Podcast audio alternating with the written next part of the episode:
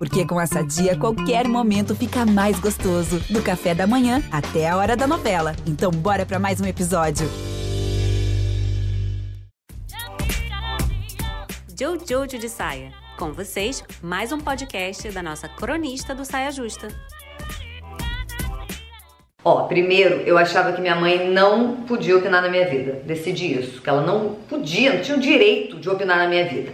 Aí depois que a gente conversou sobre isso 19 vezes e 19 vezes combinamos que ela não opinaria mais na minha vida e 19 vezes no dia seguinte ela já estava opinando de novo, aí eu entendi que não é sobre, como tudo na vida, né? Não é sobre o que ela vai fazer, e sim como eu vou receber. E eu geralmente recebia mal as opiniões dela. E aí, depois de muita briga, depois de muito e-mail desaforado, muita muita tia intervindo, sabe assim, tipo, Júlia, sua mãe, não sei o quê. E muito, muitas pazes feitas, depois de muitas pazes feitas, hoje os meus esforços são pra receber muito bem qualquer coisinha que venha de lá, da minha mãe. Porque hoje eu vejo, não via isso antes, mas hoje eu percebo que mesmo que eu não concorde, mesmo que eu acho que não tem nada a ver com a minha vida, aquilo que ela tá falando, todo e qualquer pitaco que ela me dá nasce de um lugar mais lindo do mundo. Que é um lugar de assim, de querer muito o meu bem, muito o meu bem. Só que aí é que tá. Ela quer o melhor para mim, segundo ela que às vezes é, é, coerente com o que eu acho que é o melhor para mim e às vezes não é. O melhor para ela é um melhor muito particular dela. E eu que já sou um outro ser, tenho um outro melhor para mim. Né? E quando eu entendi isso, sabe, que é uma coisa tão óbvia, mas só eu vou estar aqui 24 horas por dia. Nem minha mãe que me ama, que sabe, que é tudo de bom para mim, ela não tá aqui. Aqui, por exemplo, nesse exato momento é um bom exemplo. Não tem minha mãe aqui, tem eu aqui. E só eu estou aqui 24 horas por dia. Até quem tá muito perto de mim não tá aqui 24 horas por dia, sabendo o que que ressoa bem, o que que ressoa mal, o que que, sabe? Tem até uma música que diz: "Quem paga o preço de me ser sou eu, não é ela, não é minha mãe que paga o preço de me ser". Por mais que ela sinta muito profundamente todas as minhas decisões e quando eu tô feliz, ela tá feliz e quando eu tô, ela fica triste também. Poderia até ser assim a música, quem paga o preço de me ser sou eu e um pouquinho minha mãe também.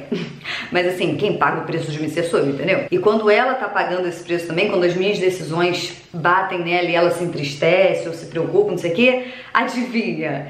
Ela que vai lidar com isso, não sou eu. E é aí que vive também um segredinho, porque a gente tá aqui trabalhando, né? Querendo ser uma boa filha, querendo ser uma boa cidadã, querendo ser uma boa pessoa, um bom ser em geral. E aí as nossas mães também estão nesse processo. Então, se minha mãe permite que as minhas decisões afetem ela tanto, esse é um processo dela também, que ela vai ter que entender, ver como é que faz, ver como é que ela faz para soltar e deixar eu viver a minha vida e ela não se impactar tanto com uma decisão ou outra, sabe?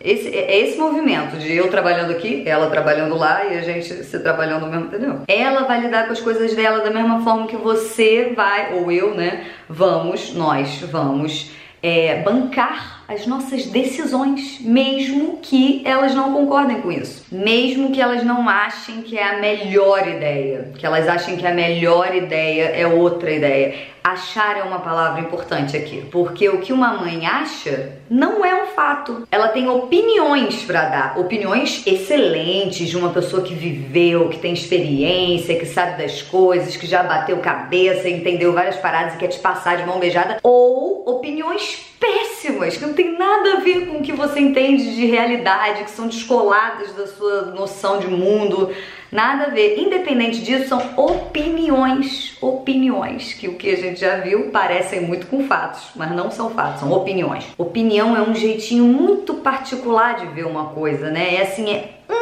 perspectiva. Tem um negócio aqui, Aí tem essa perspectiva que gera uma opinião. Aí você chega um pouquinho pro lado já tem outra perspectiva. Aí você um pouquinho outra. Então assim, como a vida é sua e quem paga o preço de ser você é você, não tem ninguém melhor do que você para decidir como é que vai ser ser você, né? Já que você que vai ter que lidar com isso 24 horas por dia, não é mesmo? E eu tô falando aqui de mãe, mas isso vale para qualquer ser opinante na sua vida, tá? É, só pra ficar claro. É que quando é a mãe, parece que a, a resistência cresce exponencialmente. Bichinha, ela faz tudo pra gente, a gente fica na resistência.